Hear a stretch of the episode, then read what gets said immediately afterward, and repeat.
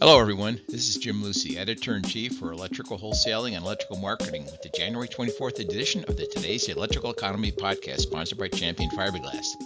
The company began producing epoxy fiberglass conduit and fittings in nineteen eighty-eight and in nineteen eighty-nine developed the first conduit from epoxy resins that had flame resistance and low smoke characteristics. This met the most stringent codes and specification. In today's broadcast, we'll explore the latest electrical price index data and a gr- growing trend in the construction market, the conversion of offices and other commercial properties into apartments. We'll also check out our weekly economic indicators that can offer you an idea where the market may be headed. These five weekly indicators are initial unemployment claims at the state level, rail freight car traffic, the Baker Hughes rig count, oil prices, and copper prices. Our thanks again to Champion Fiberglass for sponsoring the Today's Electrical Economy podcast for two thousand twenty-two. We had a terrific response to the presentation last year, and we're delighted to be working with Champion Fiberglass to deliver them to you again in this year. Let's first look at the unemployment claims at the state level. This weekly unemployment data is available from the U S Department of Labor and the U S Bureau of Labor Statistics. For the week ending January the fifteenth, unemployment claims were down. The U S total was down eighty-three thousand four hundred eighteen. New York showed the biggest decline. It was down fourteen thousand eleven. Missouri had another large decline, seven thousand four hundred eighty-nine fewer claims than the previous week. Texas was down six thousand one hundred twenty-three. State of Washington showed a decline of five thousand nine hundred twenty-five. Michigan was down five thousand eight hundred ninety-seven. Oregon was down over four thousand, with a number coming in at four thousand one hundred thirty-nine fewer claims. State of Wisconsin down four thousand thirty-two. State of Indiana down two thousand seven hundred fifty-eight. And Tennessee down two thousand six hundred nine claims from the previous week. Only four states registered increases in claims for the weekend, January the fifteenth. Those states were California was up six thousand seventy-five, Kentucky up five hundred seven claims, Rhode Island up four hundred fifty claims, and North Carolina up fifty-five claims. The biggest thing that I took from these numbers was that about a year ago, you could see many states that were up over one thousand claims. And here we are for this past week's game, only one state, California, being up over one thousand claims. That's what you call progress. An interesting leading economic indicator for the overall U S economy is freight rail traffic.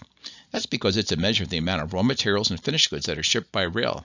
You can get this data from the American Association of Railroads, or A A R. It publishes this data weekly at w w w dot a a r dot org.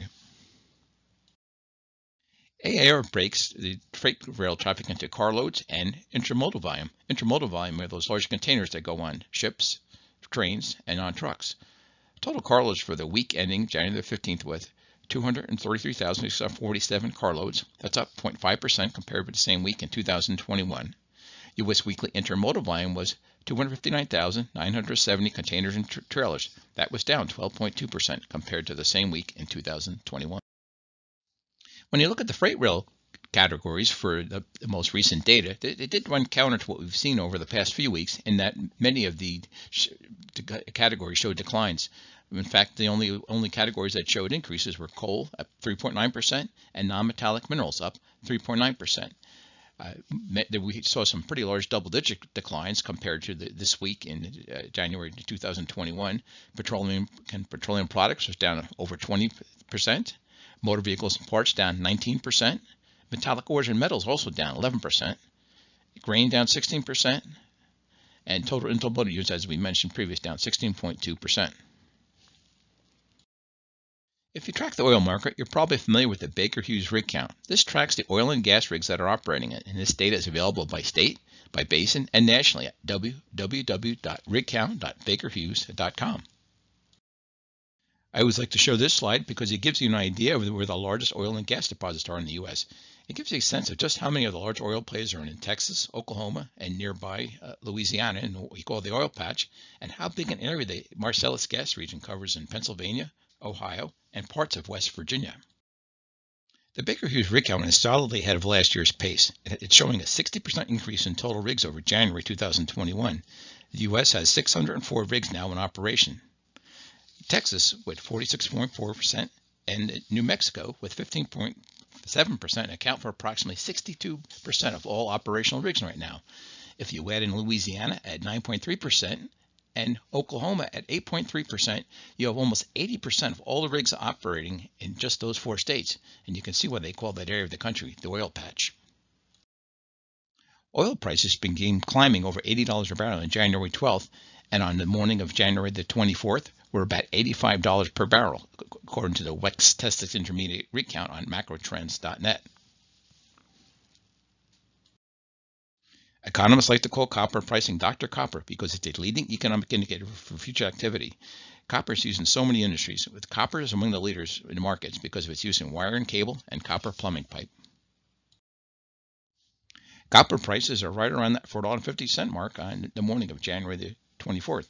You can see over the past six months just how far they have been over the four dollar mark, and in fact, since the beginning of August, have been more or less pretty much over the four dollar thirty cent mark. Prices for electrical products and other construction materials are still on a tear. We'll be focusing on electrical products, but the numbers are crazy in the residential building market too, with lumber up thirty-eight percent for the year and up seventy-three percent for the past three months, according to C M E's Random Lengths Futures Index. This chart shows the Electrical Marketing's Electrical Price Index. This chart is normally only available to paying subscribers for electrical marketing, but with all the changes in the pricing over the past year, I am opening it up to uh, people that are checking out this webcast as well. If you want to get the price index on a regular basis, go to electrical marketing dot com. An annual subscription is only ninety-nine dollars. If you take a look at some of the numbers here, you'll see the huge changes both for the month. This is the December data showing uh, the increases there, and also for the year. I've highlighted in yellow the products that had the biggest increases over the pay in, in one month. Uh, normally, when I've been tracking this over the year, if something's over one percent, it's a pretty big deal. If you look at the chart here, you can see circuit breakers up six point four percent this December over November, and up ten point eight percent year over year. Panel boards and switches up three point eight percent.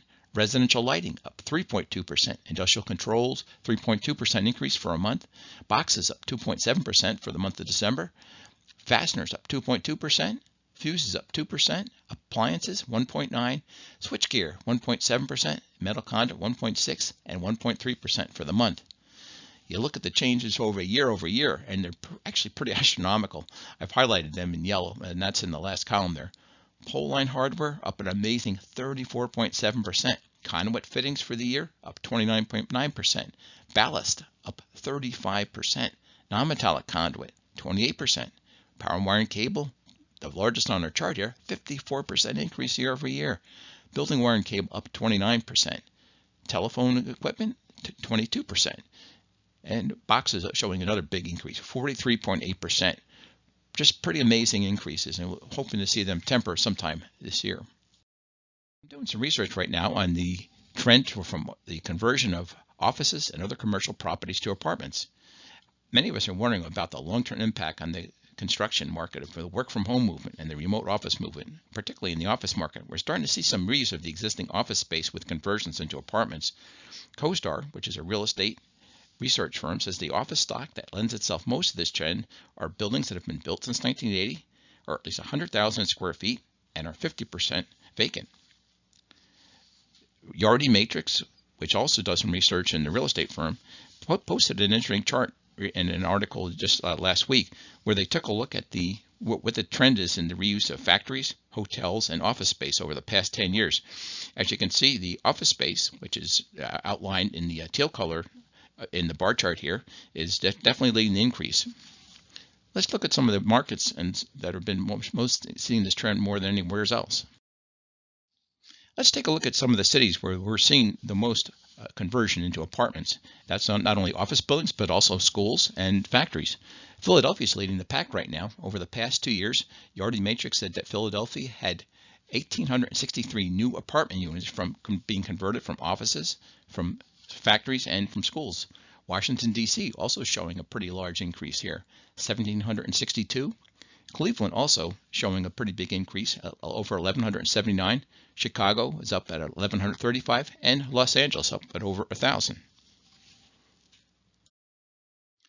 One of the largest office to apartment conversion projects in the United States that recently completed was One Wall Street, which was converted by Macklowe Properties. The total cost of the project was one point five billion dollars. They took a ninety-year-old, six hundred fifty-four tall Art Deco skyscraper and converted into five hundred sixty-six apartments, a forty-four thousand square foot Whole Foods Market, and a Lifetime Fitness Center. A special thanks again to the folks from Champion Fiberglass for sponsoring the Today's Electrical Economy podcast series for two thousand twenty-two. Please contact me if there's any other type of economic data you would like us to cover in these podcasts. Our next presentation will be on Monday, February the seventh. Until then, stay healthy, be happy. I look forward to talking with you in two weeks.